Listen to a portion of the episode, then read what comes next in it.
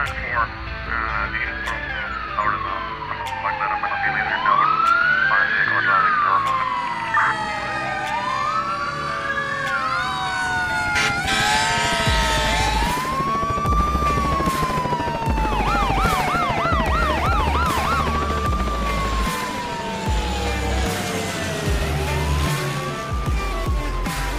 Hey everyone! On today's episode of Noon, get ready for a unique and inspiring conversation with Kathryn. Her episode stands out as she brings a different perspective and exceptional mission to our show. Kathryn is dedicated to changing the lives of first responders and their families through Restoration Ranch in Colorado, a remarkable initiative that works towards healing. Her passion and commitment to this cause promise an enlightening discussion that sheds light on a vital yet often overlooked aspect of our community. Join us for the special episode as Kathryn shares the incredible journey, the profound impact the Restoration Ranch has had on her, and the lengths she took to get it, as well as the transformative experiences of those it serves. This is an episode that will touch your heart and leave you wanting more. Let's get started. This episode is brought to you by the 505 Central Food Hall, Albuquerque's urban food hall, which offers nine local vendors under one roof. Whether you're craving spicy hot chicken, authentic Mexican street tacos, juicy burgers and fries, comforting Japanese ramen, fresh vegetarian dishes, Detroit style pizza, or gourmet sandwiches, you'll find it here. Alternatively, if you're just looking for somewhere to grab drinks downtown, Packies and the Moonwalk Bar offer a variety of local beer, wine, and cocktails. But the fun doesn't stop with the food and drinks. Bands of Enchantment is being hosted at the KiMo Theater from September 15th to September 25th. Be sure to stop by the 505 Central Food Hall every night for pre filming performances from 5 p.m. to 7 p.m. To stay up to date with all the special events taking place at the 505 Central Food Hall, such as Albuquerque Art Walk, live musical performances, the All Sick Drag Brunch, and many more, follow them on Instagram at 505 Central. That's a wrap for today's noon shout out. Make sure you visit the 505 Central Food Hall because life is too short for bland meals and boring evenings. Thanks for tuning in, and remember, Albuquerque's flavors and entertainment await you, located in the heart of downtown Albuquerque at 5th and Central. All right, Kathryn, thank you so much for joining us on the Noon podcast today. It is such a pleasure to have you on. Thank you. It's a delight to be here. I'm really looking forward to this. Yes, I saw your article in the Denver Post and I had to reach out to you because you're offering something that not a lot of people are offering. So, before we get into that, can you go ahead and give me an introduction of yourself? Sure. Uh, I'm Kathryn Severance Avery. I am the fr- founder and executive director of Restoration Ranch, Colorado and of our Valor Vacations program. And basically, what we do is provide respite and relaxation, reflection opportunities for what we call the traumatic event life cycle. So, dispatch, fire and EMS, law enforcement, emergency department personnel, victims advocates, members of the judiciary, and their families. Wow, what a mouthful. Yeah. it is. Try saying that after a couple of tequilas. Not a good idea. I'm sure that is hard. what a cool what a cool thing. What what got you into that?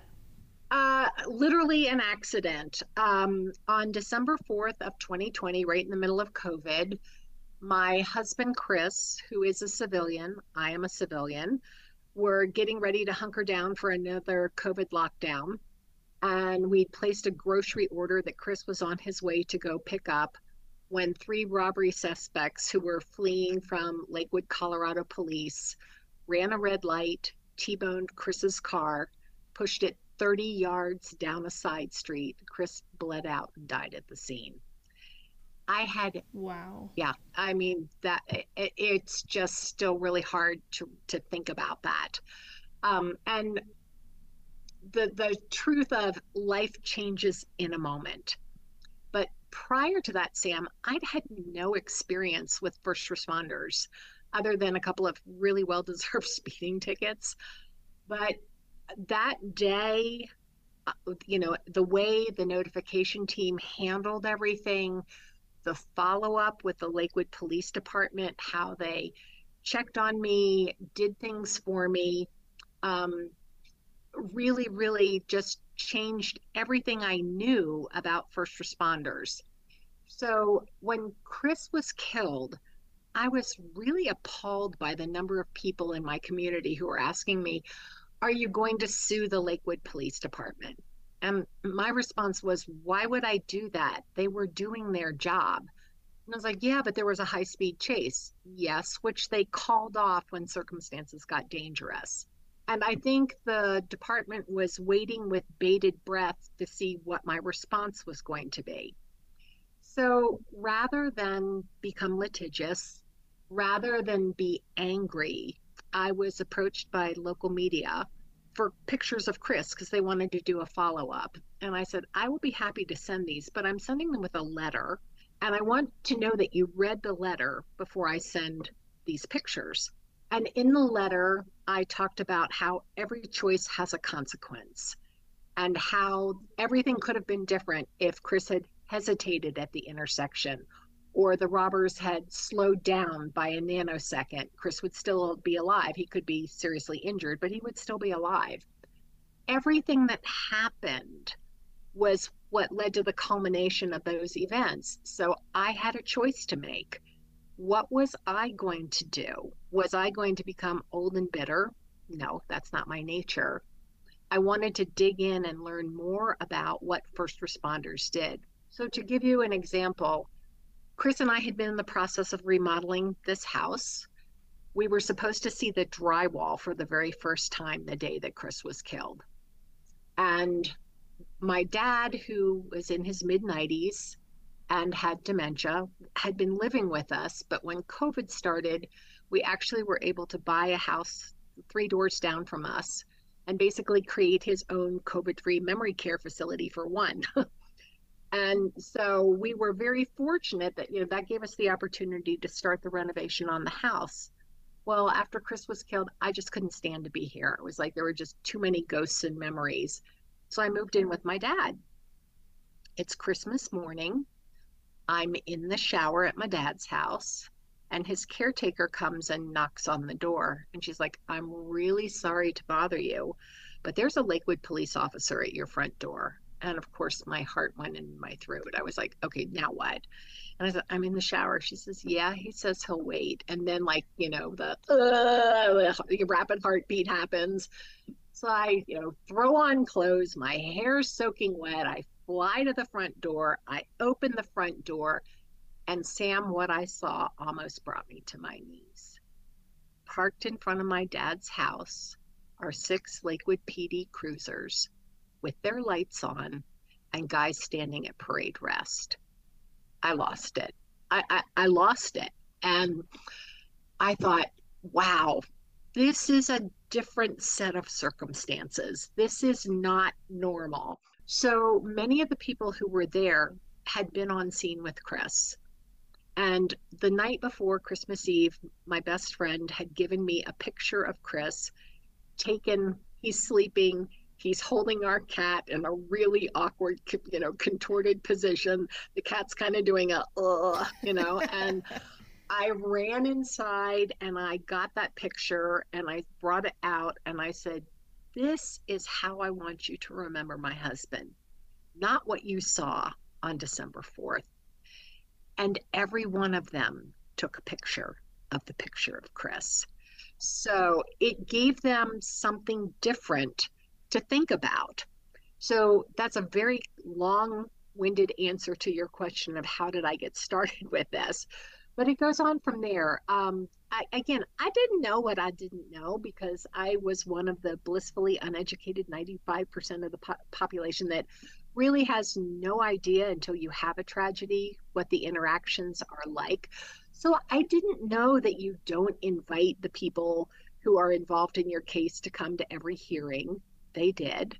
I didn't know that you don't offer to like bring food from Chris's favorite restaurants on his birthday to all four roll calls. I did. You know, I just I kept in touch with people and what I didn't realize, and again, what you know very well is God, if you did that with every single person that you interacted with, nothing would get done. No. but but for some reason, there was just this bond that was formed. I mean, I know about trauma bonding, but it was just like this was unique and this was special. So on April 26th in 2021, which would have been Chris's birthday, I brought food to all four roll calls at Lakewood PD from Chris's favorite restaurants. And it was funny because, you know, the day before I call command staff and I'm like, okay, where do I show up with the food and when? And they're like, oh, you're really going to do this? I was like, yes, you know, because I mean, I guess the number of people that kind of blow smoke is um, overwhelming sometimes. So I show up with the food, and the day before, a 14 year old boy has stabbed his mother through the, you know, 30 times, including through the skull. And the agent first on scene is there in roll call talking in unfiltered and uncensored censored language about what happened.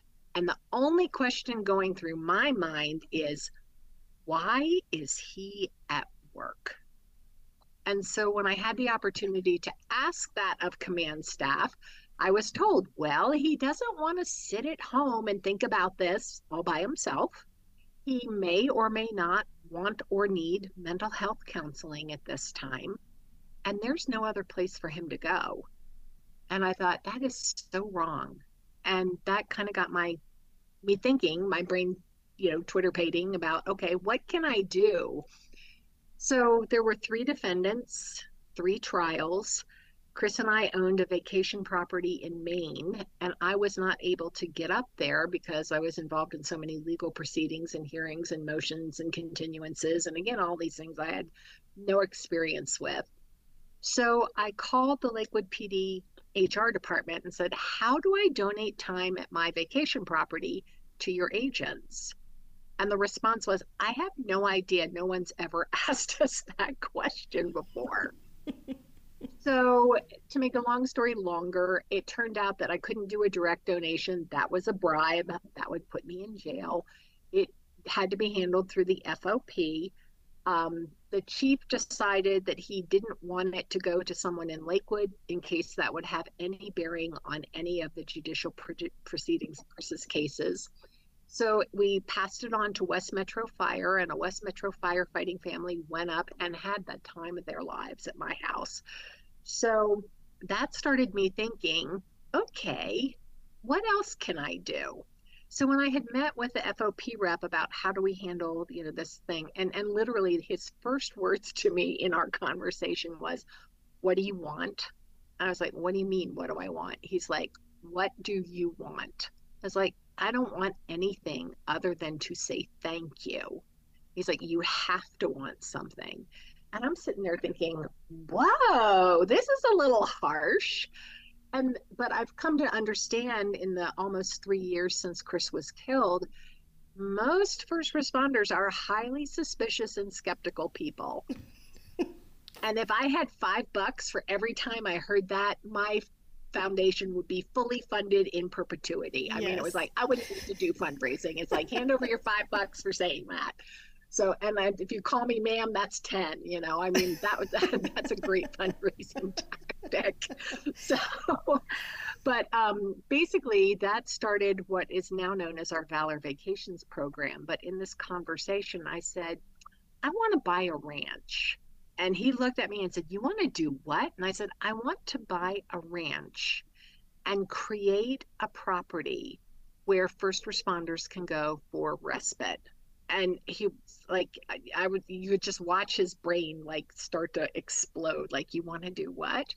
So that started the conversation with the lakewood pd um, my husband died in december. My dad unfortunately died the following march. So i lost two people back to back really close but another part of the story that I won't go into is like I have a lot of spirit of experience with losing family members. I'm the only surviving member of my family. So when people say you handle grief really well, I've had way too much experience.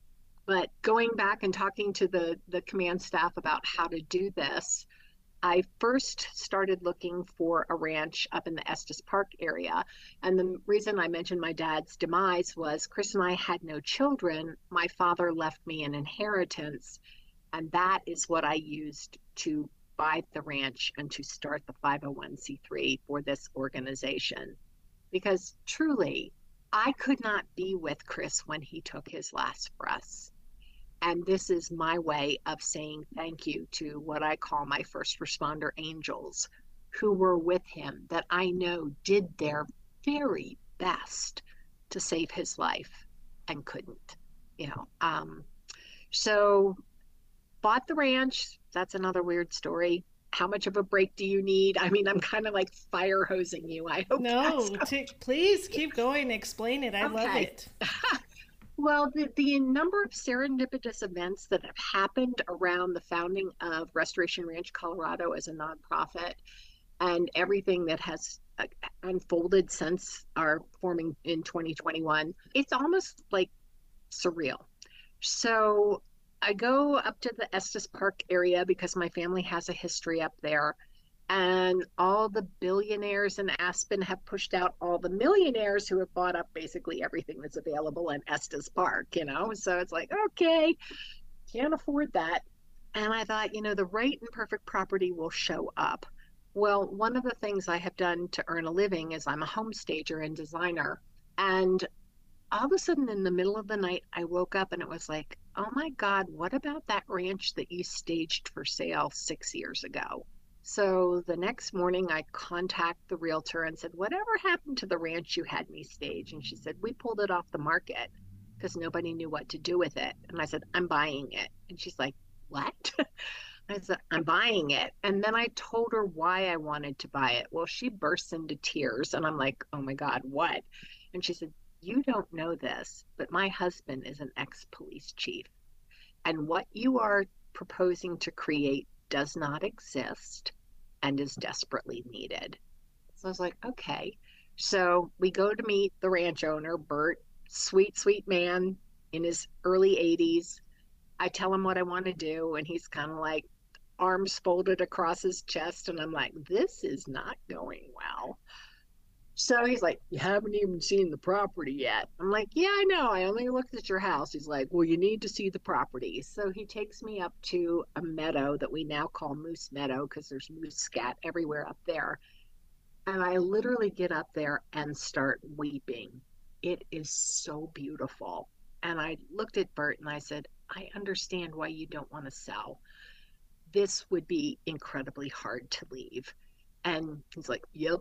so then he takes me down to Aspen Meadow, which has 100 year old aspen trees in a perfect ring. I mean, it's just like idyllic. It really is. So we get back to the to the ranch and he's like, Go get your ducks in a row. So I'm like, Okay. So on September 11th of 2021, he agreed to sell me the property. On November 11th, we signed the contract, so that was Veterans Day. I purchased the con- the ranch on March 4th of 2022. Renovation started March 5th. Our doors were open August 3rd. So we're a little more than a year old and we are going like gangbusters. So we had more than 180 people come and visit the ranch in 2022 we're on track to surpass that because we kind of kept the ranch under wraps a to get our feet under the ground b to get the renovation done and c to kind of test the concept which led to a whole new discovery which you will know lots about. So literally a year ago i'm like did i make a million dollar mistake? Because nobody was coming to the ranch and i was like what the hell so I started doing some digging and I found out it wasn't that people didn't want to come. The, the staffing levels were so low and people were stretched so thin, they couldn't come. Well, that just pissed me off. so, um, and as you'll discover, when I get pissed off, man, get out of my way. So I was like, okay, yeah, I can how tell. do we exactly. How okay how do i tackle this problem? So again i go in and i talk with my advisory panel and i get all the standard blah blah blah blah blah answers. And it was like okay you have no idea how to solve this problem. So one of my board members is the former deputy director of public safety for the state of colorado i said you need to put me in touch with your old boss and so I had a conversation with director Stan Hilkey and said, I want to tackle recruiting and retention in the state of Colorado using health and wellness as a recruiting platform. And he looked at me and he said, Kathryn, if you can figure out the secret sauce of how to do that, go for it. I went for it. And that was what led to the formation of what we call Colorado Puts First Responders First. It's a series of initiatives through the nonprofit that basically municipalities get bogged down in the red tape and all the other political, you know, gamesmanship that happens when you're trying to do really big, massive projects. So we launched in a tiny little town of Estes Park. Wonder why we went there. yeah. Not only is it beautiful, but the new police chief there was someone who heard me speak at a conference and literally came up to me and said, Whatever you need, you let me know. And I was like, I need you to help me do a pilot program so we can see if this concept works. So the things that we're focusing on are a healthy grab and go meal program, particularly for graveyard shifts, because there ain't nothing healthy on No. the street at 3 a.m. There is not. Nothing. right. And then not only for graves, but like even for day shifts, if you can take 20 minutes that you would normally be foraging for food and go walk and drop your cortisol level, that's really going to help with your long term health and wellness. So that's one of the initiatives. The other initiative is to create regional child care facilities for people who are working odd hours like you know hello it's three in the morning. I got to go find somebody to take care of my kid because i'm to be here for another eight hours. Again the public has no idea. You're like you know 911 fairies. You just kind of show up and do it and we have no idea how how you do this.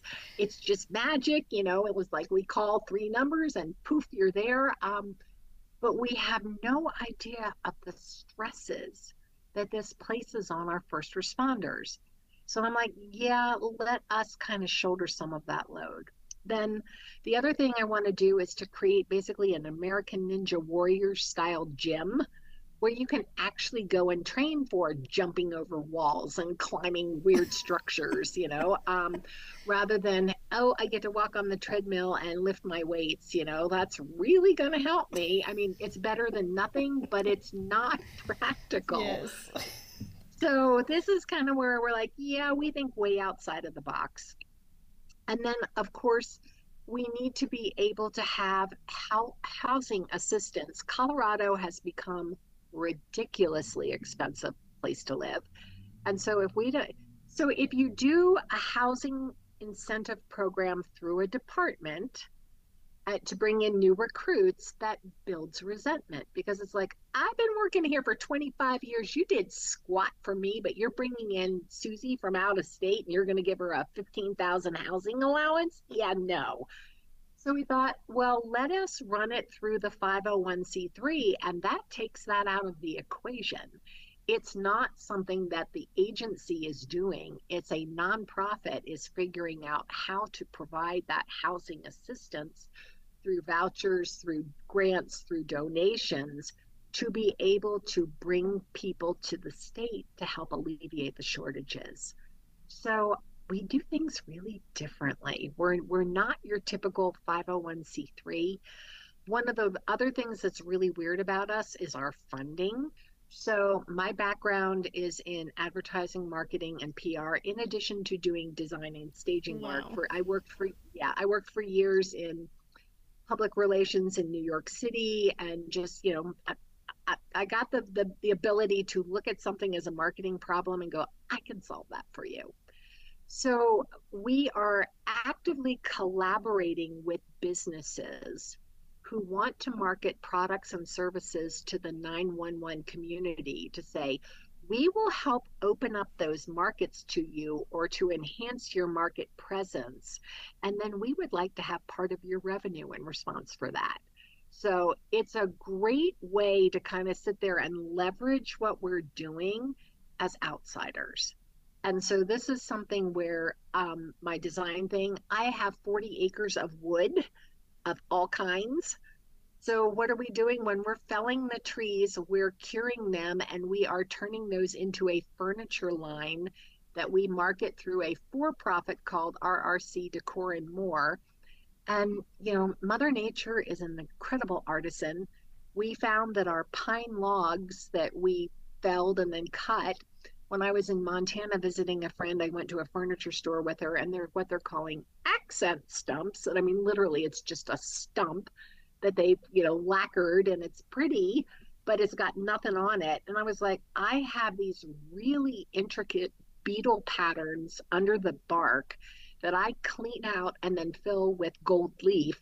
And we sell our accent stumps for $750 because they are works of art. Yes. So they are one of a kind, unique. Um, we partnered with a brewery in Estes Park called Lumpy Ridge. They have renamed one of their beers, and we had a beer naming contest.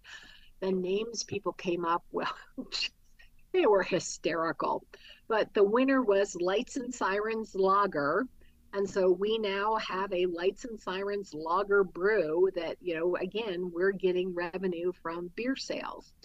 So we think very strategically, we think very collaboratively, because there just aren't enough ways to help the first responder community, in my estimation.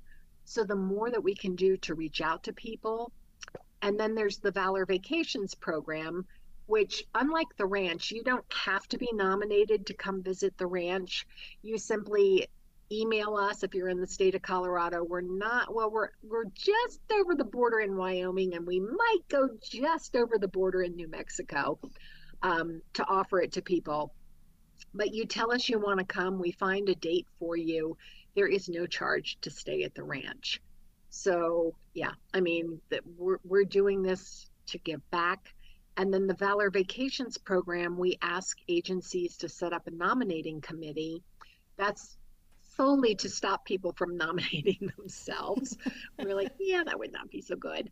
So, uh, and then we have an impartial selection committee that has three ex police chiefs, the current head of the Colorado Fire Service, and the former head of Colorado 911, and myself as the people who award the vacations. This year, we will be giving away eight weeks of time at vacation rental properties that have been donated to, rest- to Restoration Ranch and our Valor Vacations program. My goal is to do 100 next year, 500 shortly after that. And what we are doing and creating now is basically a Airbnb VRBO style website that is strictly for first responders and their families. So you will be able to get discounted vacations through our not through the Valor Vacations program as we build up the donations of those vacation rental properties, but still making sure that we give away those to people who deserve it. And the nominating criteria are compassionate use, meritorious service, post traumatic or work related stress, families of fallen first responders. So it's like we have a lovely, inclusive nominating process. We've given away seven vacations already. We have 11 more to go. So, you know, we're really excited that people in the state of Colorado can benefit from this program. So, like I said, I don't think like most normal people, but I think that's a good thing. So, I agree that wow, you're doing a lot. You are doing a lot and that is amazing. I can't wait to see what we can do to expand that. me too. so, what are some of your thoughts?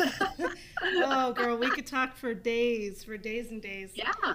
Um, so, what is the criteria for your ranch? So basically, like I said, if you are anyone in the traumatic event life cycle, and the people that we have included that nobody else has thought to include are members of the judiciary.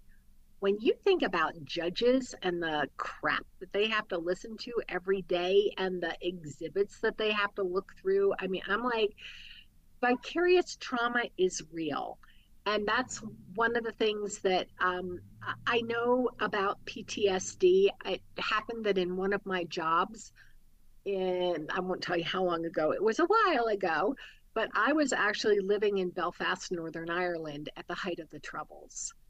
And so when the IRA blew up 2,000 pounds of gelignite in a van across the street from my office, I developed PTSD and didn't know that I had it. Wow. So, yeah. So I came back to the United States. I was living in New York and had to take the subway to get to my office in Manhattan. And every time the doors would close, I'd have a panic attack. And it was like I it was just all I could do to not scream my guts out and get off at the next stop. And I had no idea what was happening because in in the 80s we didn't really understand PTSD didn't know what it was. I just knew that my body thought I was dying and I didn't know what to do. So I ended up taking a month off of work and went and spent time with my family that lived outside of New York City and just kind of like got to the point where I was like, okay, I, I think I can handle this. No, you know, um, but was fortunate over time, you know, to do therapy, uh, to be able to really like start to get to the heart of okay you know your brain is a miraculous thing. It comes up with ways to protect us and some of them make us think that we're dying but you know mm-hmm. that's just the reptilian brain going okay i'm freaking out here. I don't know what to do. So to have done EMDR, to have done brain spotting, when people talk about those types of therapy and tapping and everything else, I speak that lingo because I do that lingo because I still get triggered. And it's important for people to understand that there are many tools that are out there. There are many tools that are basically incognito tools. People don't know that you're doing that. Like they don't know what's on my my playlist. And if I'm listening to brain spotting music to calm my vagal nervous system down, nobody has to know that, but I do you know? So again uh, this this whole concept and and it varies from agency to agency but there's still a lot of suck it up buttercup this is just part of the job mentality out there. That has to change and that's a cultural shift.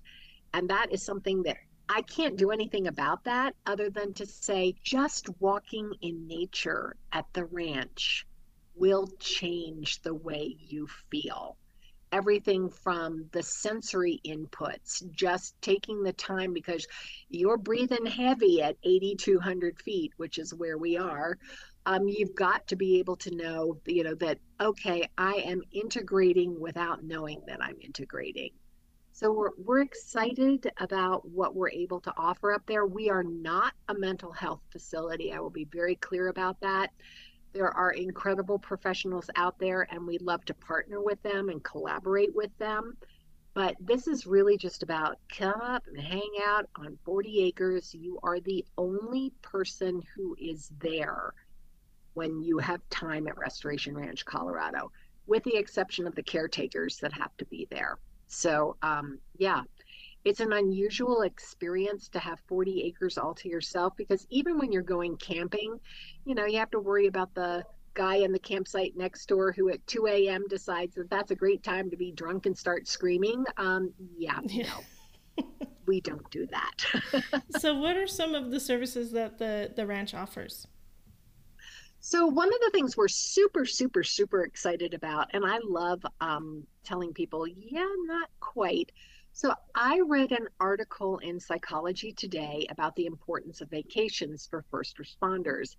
And at the end of the article, it said, to the author's knowledge, there were no programs for teens of law enforcement or other first responder agencies specifically for them. And I was like, well, that's wrong because we do that.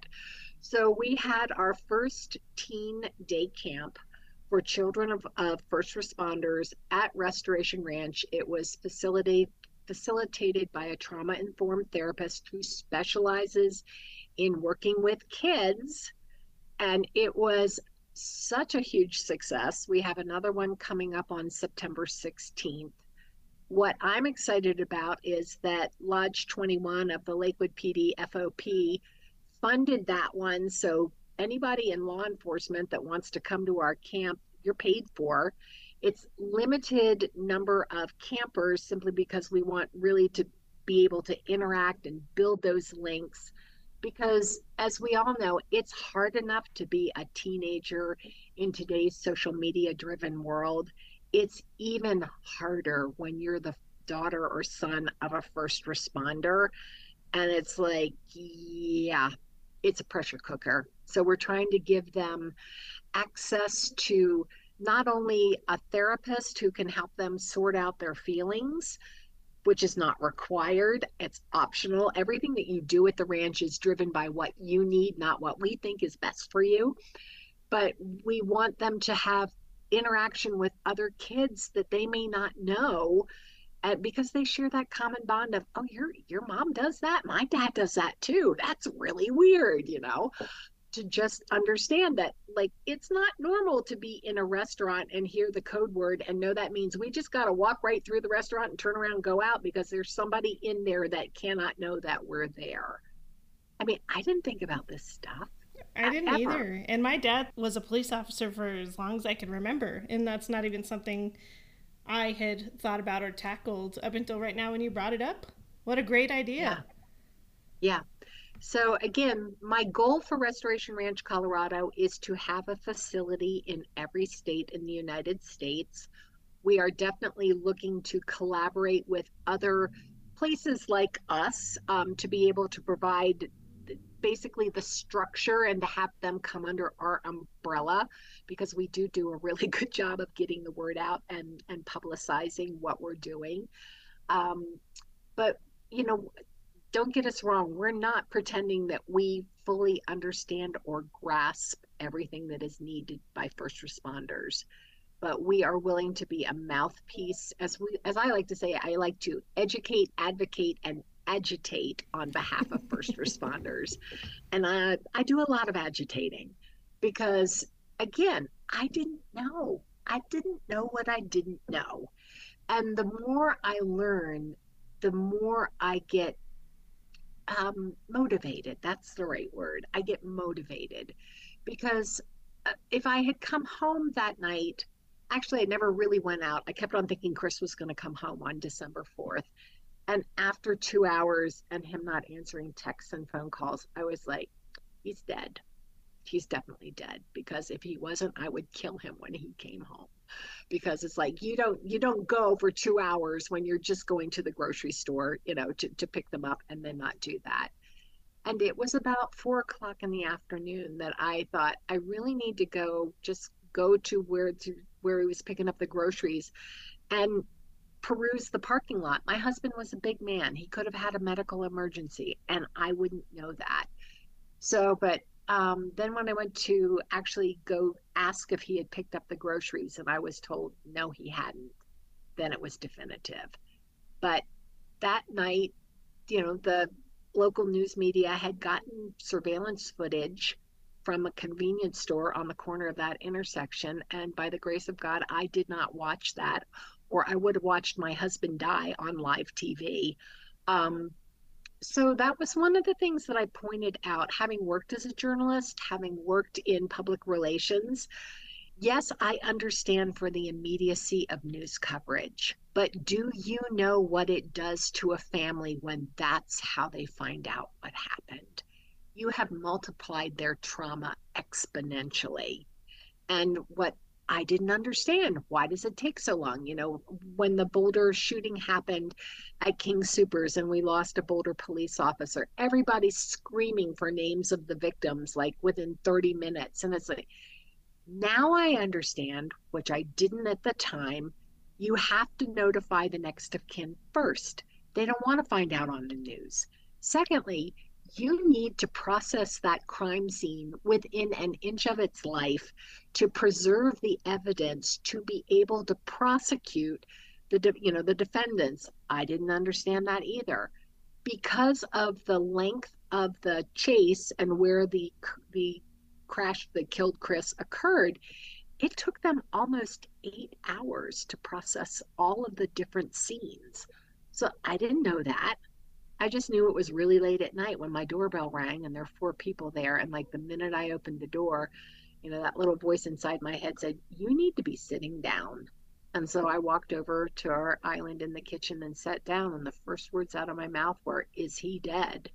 And they were like, Yeah, he is. And we are so sorry. it was like, Okay. So, and again, what I also didn't understand is like when you are I, I, I refuse to use the word victim. I am not a victim. I am a survivor. I have survived my husband's tragedy. But when the team comes to notify you, again, I was so grateful because I had contacted some friends and said, Something's really wrong. I think something's happened to Chris. One of them was a therapist who's my best friend, one of my best friends. She came literally like right behind the notification team into my house, for which I was so grateful because literally after the yes, he's dead and we're so sorry, it's just like you see in the movies, everything is just like slow motion and words are wow, wow, wow. And it's like, it's not making sense because your brain is exploding trying to process what you have just heard. So that was one call. That was my experience. Think about the number of calls that first responders go to. And you've already learned how to desensitize yourself, but there are still calls that you go on that cut right through that clutter, wing you one more time, and they just build up. So, knowing that we need additional mental health resources, knowing that we need additional places like Restoration Ranch, Colorado, and hopefully Restoration Ranch USA to be able to provide those places for people to go and to do what they need for self care and most importantly, to also give hints about what that self care might look like. I think one of the things that has been really helpful for me having gone through this ordeal was the worst thing anyone can do is say, if you need anything, let me know. Because you're putting the burden of figuring out what someone needs on someone who is in active grief. So, what I have learned to do is I have my here's what I can do checklist. Do you need me to go to the grocery store? Is there someone at the airport that needs to be picked up? Does your car have gas? Do you need transportation to a doctor's appointment? What can I do to help you around the house? Do you need somebody to clean? I'll come fold laundry. Don't make them think. Say, this is what I'm willing to do. Check off what you need. And first responders need that too. It's not just people that have survived ordeals. You survive ordeals every day. So if the public could be aware of what is needed, the second thing that I've learned is do not, under any circumstances, call you guys heroes. I was like, yeah. oh boy. And and what people don't understand is again, they don't know what to say so they hear what is typical. And what I came to understand is that when I call you a hero, I am expecting you to maintain a level of conduct that is unsustainable, that is superhuman, and that adds more to your burden. It does not lessen it. So when I wrote my blog post about don't call me a hero, I, I got a groundswell of response that was like, you nailed it, girlfriend. Do not call me a hero. Um, and, and, you know, it's, it's, I'd love to hear about your experience with people thanking you for what you do on the job, because again, we're really inept at it. And, you know, what would you want to hear if somebody wanted to acknowledge your service? honestly just a thank you goes a really long way i don't need i don't need a long this is amazing what you do is amazing you know this is what i do and i get paid to do it but i do it because i mm-hmm. choose to do it you know and it yeah. It yeah. can be hard it has its days like you've said you've nailed so many of the things that we've talked about in so many episodes i i kind of wish you would have been my first interview you just you. you have knocked so many things out of the park today and it's it's left me speechless. I mean, I can't I cannot wait to move forward hopefully with you and help you in getting something set up down here in New Mexico so that we can help the first responders down here. Absolutely. And that's the whole thing. I think that uh, what people fail to recognize is that they look at the scope of what we have accomplished in a year it's supernatural. but it is because as we have reached out, you know, when the door opens, we walk through it, we say yes. We don't wait.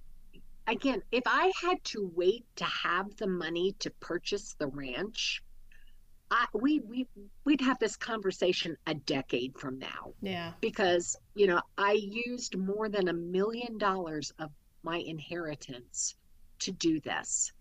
So I re- I recognize that again that makes me even more of a unicorn because it was like I yeah I could be driving a Ferrari and I could be like vacationing all over the world. I would much rather be doing what I'm doing because I know the need is just so enormous. But it's not a large lift when you start doing things like, okay, what can I do? Have you thought about going to a city council meeting and talking about the needs of first responders and how your community is meeting them? Probably not, you know, um, unless they're talking about raising your taxes and then you're going to go and bitch to high heaven.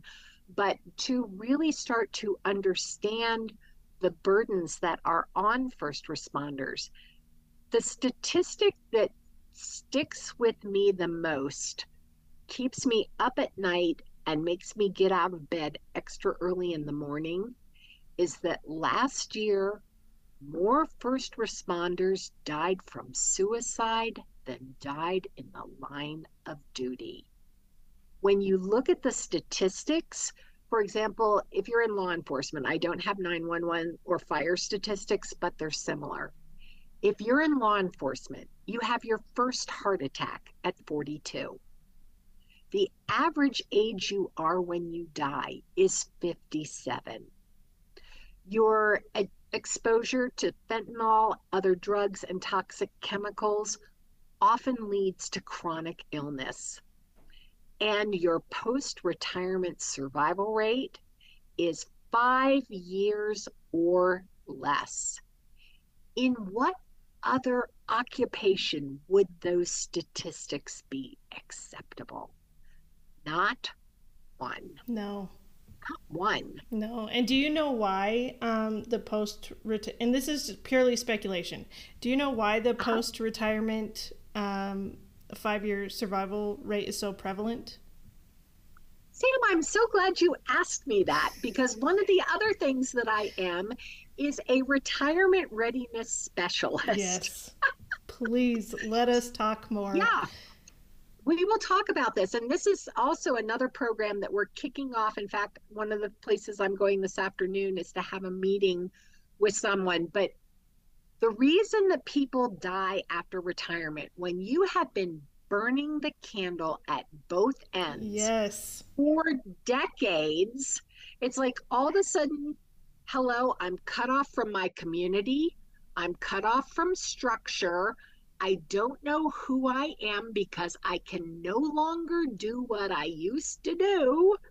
That your body literally goes into freak out. And it's kind of like, I have no purpose. I have no reason to get up. The most horrifying statistic that, that I found when I was doing my book on retirement, which is called Your Countdown to Retirement. And it's strictly the non financial aspects. I don't do financial planning, but looking at the research and the number of people who give up 40 hours of work for 40 hours of television watching, I'd want to die too. You know, I mean, it's just like, oh my God, seriously? But it is about, we are hardwired for contribution. And if you're a first responder, that inside you is on steroids. You know, your whole reason for doing what you do, for the majority, I don't know anybody that's in it to get rich. Haven't met Nobody. them, won't meet them. Nobody. but the reason that you do it is you make a difference. And then all of a sudden, you have no way to do that. So, what do you do? So, we are starting a program, a mentoring program, and using the Your Countdown to Retirement platform. Because, particularly in law enforcement, I can't speak to fire or to, to dispatch. But in law enforcement, like when you're out the door, it's like, don't let it hit you on the way out, and you do not go back. Yep. So that that whole structure, everything that you've been a part of, that being part of the team vanishes. And the institutional knowledge that is walking out with those people is priceless. And very few agencies are doing anything to capture that. In fact, most of them are, I don't need that because you ain't the chief anymore. I am. And Yeah. I don't care what you. So we thought, well, let's take a program, again, using our nonprofit as the platform to be able to partner people who have retired from whatever emergency responder service they're part of with active people. And it does two things it gives the retirees the ability to use that skillage. Skillage, that's a great word. Skill, knowledge, and experience. I want some skillage. Thank you Yes. very much. I want some skillage. I'm we're making that a new word. I love it. It'll be in the dictionary next year. yes. Oh my gosh. But to use those skills, experience, and knowledge that you have to mentor someone else who needs that outside of your department. Because how many times do we know that you tell somebody somebody something that you think is in confidence or you know you're being vulnerable and the next thing you know your dirty laundry is all over where Everywhere. you work yeah. Yeah. So let's not do that. Let's set it up so that you're being partnered with someone from a different agency than where you worked to be able to talk about the common issues among being a first responder. And, you know, I, I remember reading Kevin Gilmartin's book and the words stuck with me and, and I, I'll bleep myself, but you know, at some point in time during your career, you're going to be, and you just have to prepare for that. And it's like, okay, then let's go with people who've been through that, helping those that are going to go through that know how to navigate that. And I just think that, I mean, we're getting tremendous interest in this program, and it will be up and running later this year. So, um, just, you know, we're also starting to work with departments to offer the year countdown to retirement experience in preparation of that. Because what I learned, I loved my husband dearly. We had a 13 year remarkable marriage. I was wifey number three. Um, it was my first marriage, it was his third. And he used to say, I had two starter wives, and then I got the one that I needed. like, you know, I mean, he was. He was just like he was my cheerleader my inspiration my best friend everything i could have asked for and we had a marriage that was enviable but when he retired we had more fights in the first three months of his retirement than we had in 13 years of he marriage. was bored. Yeah. and dissociated because it's like i don't know who i am. I have nothing to do. And i just sat there and i thought and you are spending so much time in my house you know? You've been gone and now you're in my house? You know it's like oh my god and we always had this wonderful little interaction that i could tell when chris was kind of like feeling um not connected because he would come into the kitchen and tell me how to cut vegetables. That was his way of like, uh, yeah, I'm like not not in a good space today, so I'm going to tell you how to chop carrots. And I would look at him and say, Christopher, I have been chopping carrots for more than 40 years. I do not need to be told how to do it. So get out of the kitchen, go find something else to do Uh, because no, we are not going here. So, again, but starting to understand that, okay, how do I create a new life? How do I find a passion and a purpose? And I think one of the saddest stories that's in my book is my uncle, who was a master wood carver, told me about a friend he had who retired and thought, I'm going to go do woodworking. And so he started building birdhouses. And so everybody in his family and everybody in his neighborhood got a birdhouse. And then they got a second birdhouse. And then they got a fifth birdhouse. And it was like, and then they kept on, then, then uh, I don't need a birdhouse started. So he started hanging them on the walls of his shop. And literally, when he ran out of room, he died because he had nothing else to do. Yeah. So we we have to find that whatever that is. And for first responders that have a heart for service to begin with, I know this great organization called Restoration Ranch Colorado that sure as hell could use your help. So, yeah. yeah, we have unfortunately, you know, even in the last couple years, and I don't know how much you do on social media, but it's it's kind of disheartening to see how many of the the local service badges you see with the black line through them from people who've killed themselves post service, you know, just in retirement. Correct. And that was actually something I'd, I had brought up a couple episodes ago where I would like to get something started where we help those those people who are retired in some form or fashion you know whether they want to do more with what they've done before if they want to start something new and we give them that platform or that opportunity to do it. Exactly. Exactly. And and one one of the things that i think is really really important as well is that covid did so much to destroy our sense of connectedness and community that we're rusty about how to engage with each other. And that's one of the beautiful things about Restoration Ranch Colorado.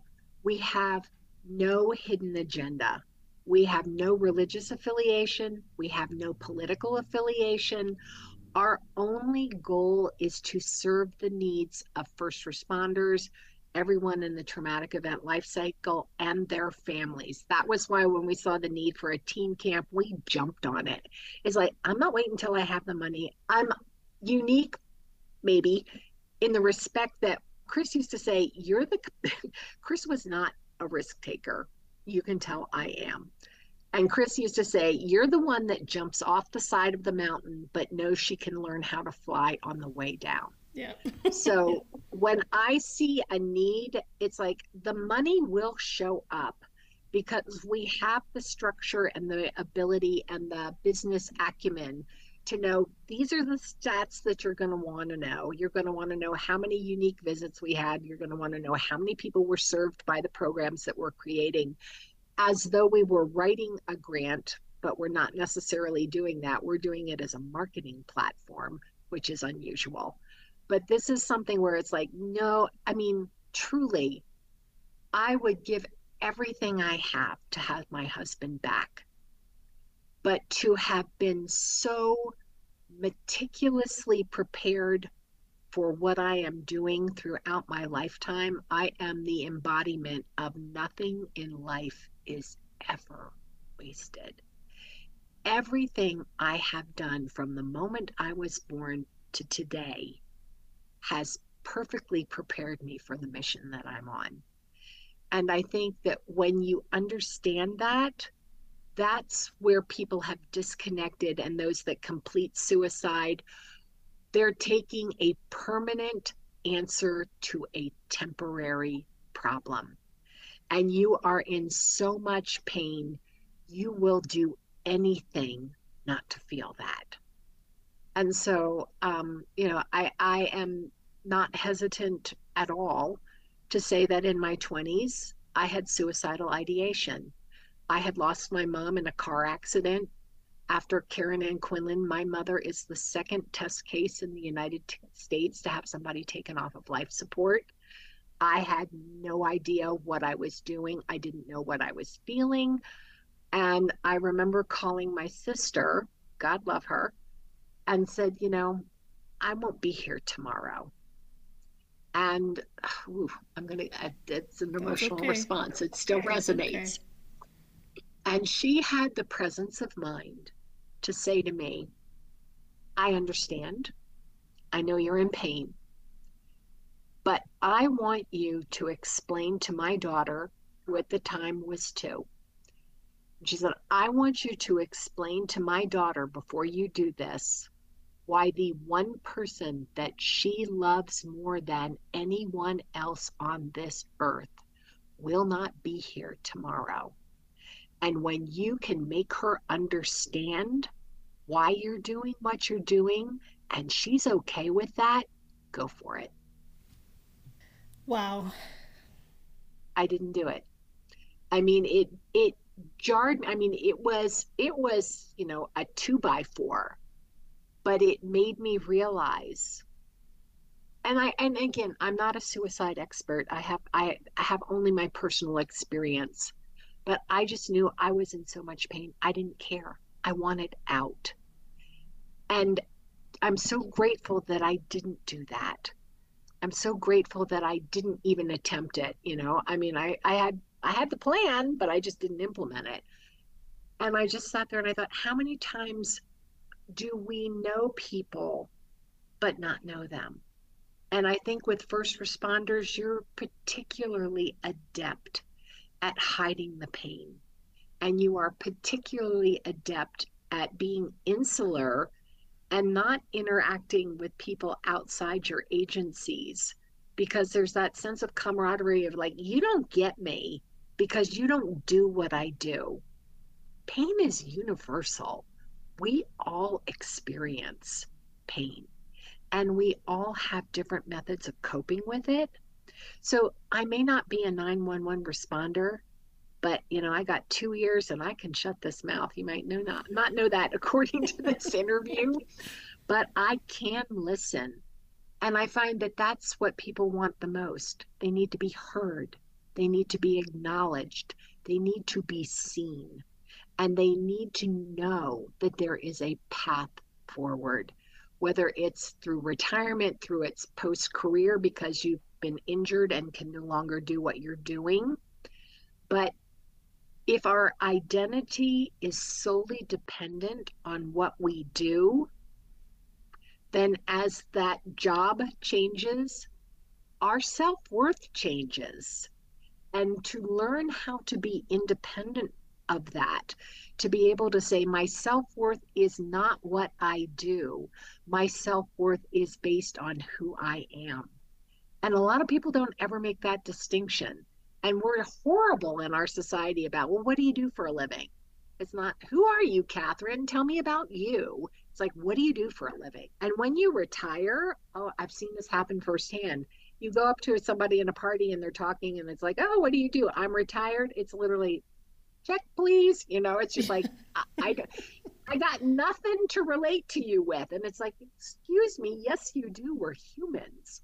So it's it's a fascinating experience watching this as a civilian and knowing that i have the opportunity to say things that other people can't say to do things that agencies don't have the ability or the budget or the wherewithal or the gumption. Um, I mean, a lot of the programs that we're proposing to me are obvious, but it's a forest for the trees thing, like creating the regional child care facilities, doing the grab and go program, helping with housing.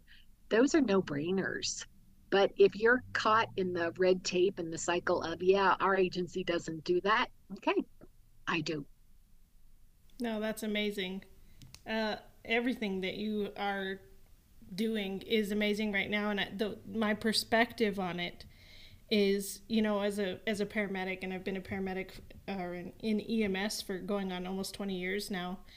Is you're advocating for us, and something that we push for people and we push for our patients is advocating, right? Telling the doctor what you need, not hoping that they'll give it to you, but demanding it. And if the doctor's not listening to you, then we're stepping in and we're advocating for you.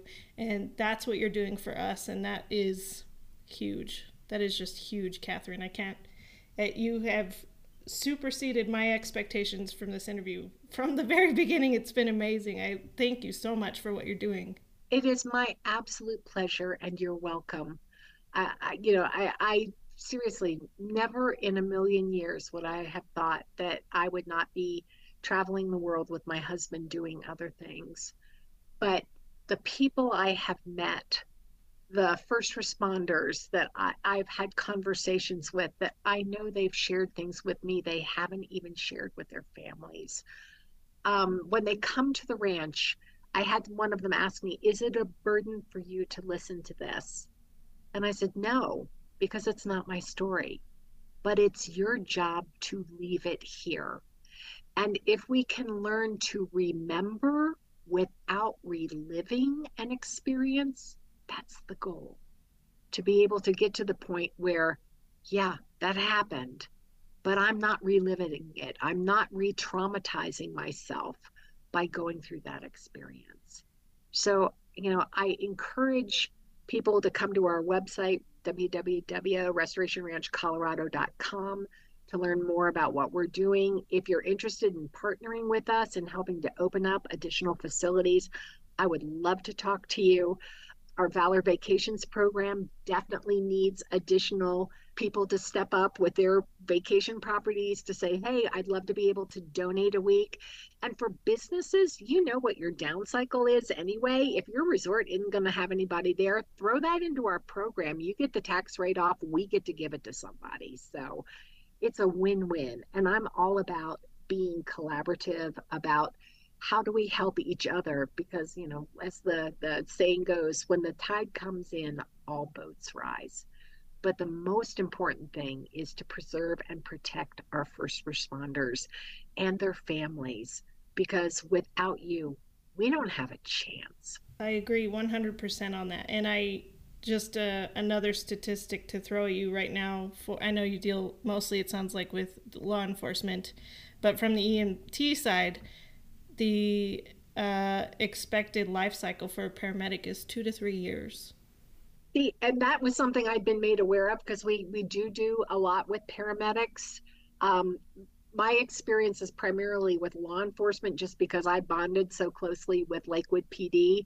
But we would love to develop those bonds and relationships with everyone. And when I heard about EMS being that short, I'm like, oh no no no no no no no. We need to turn that around now and and again to have the programs grow organically from you telling us what you need. I'm not going to sit there and try to figure out, you know, is yoga on Tuesday afternoons going to help? No. I would love to be able to say, here's a list of things that we think are good ideas. How does that parallel with what you actually need? Because again, I'm not going to throw all of the responsibility on you to come up with, ah, I don't know what I need. You know, just like when people say to, to uh, somebody that's been in a, a tragic circumstance, you know, tell me what you need. I'm there.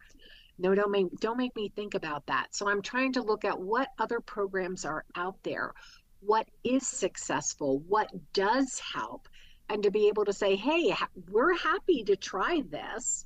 We're willing to be a pilot program for just about anything other than, you know, growing shrooms on our property. um, you know, but I mean, just for somebody that might work. I don't know. I mean, I've heard microdosing does do amazing things for some people with stress. But I, again, we're willing to try almost anything and to be almost like your your laboratory to say this works, this doesn't work model what Restoration Ranch is doing or help us come up with something that other people can model because that's really what it's all about. I'm not here to take credit. I'm not here to be, you know, the martyr. I'm here to say it doesn't matter who does it as long as it gets done. That's that's the whole point. Well, that's amazing. And I, I Kathryn, I know you have another meeting to to get to, so I'm going to let you go. But yeah, I don't even. I've already told you you've you've blown it out of the water. This interview's been amazing. Probably my favorite one so far. Thank you, and I will look forward to coming back and being a guest in the future. And please contact us so that you can come up to Restoration Ranch yourself, Sam, to see what it is and and experience it because you know, I have a feeling we're going to be collaborating together on many things. I have a feeling as well. I, I am very excited for the things that you have to share. So we'll get it figured out. Thank you again, Kathryn, so much for coming out. I appreciate you so much. You're welcome. Thank you. Thank you. Have a good day. Bye-bye. Bye. Thank you for listening. Before we wrap up, we have a few important announcements to share with you. Firstly, we're excited to announce the launch of our brand new 911 Nonsense Facebook group page. It's a community where everyone can go to connect, share ideas, discuss topics from the show, and get all of the most recent updates about the podcast. We'd love to have you join us and be part of the conversation. Next, we want to ask you to rate and review our podcast on your preferred platform. Your feedback means the world to us and helps us reach a wider audience. By rating and reviewing the show, you'll be supporting us in a big way and helping others discover 911 nonsense. If you enjoy what we do and would like to support the podcast even further, we have a few options available. You can visit samspursuit.com to find the links to our 911 Nonsense merch page and our recently released Noon gear page. Every contribution, no matter the size, goes a long way in helping us continue to better the podcast. We know that not everyone is comfortable being on the podcast, but we still want to hear your stories and experiences. If you have a compelling story and would like to share it to be read by me in a future episode, please reach out to us via email at 911nonsense at gmail.com or through our website's contact section. If you choose to be anonymous, we'll make sure to respect your privacy while sharing your story in a way that resonates with our audience. Thank you again for tuning in. We truly appreciate your support and look forward to bringing you more engaging content in the future. See you next week.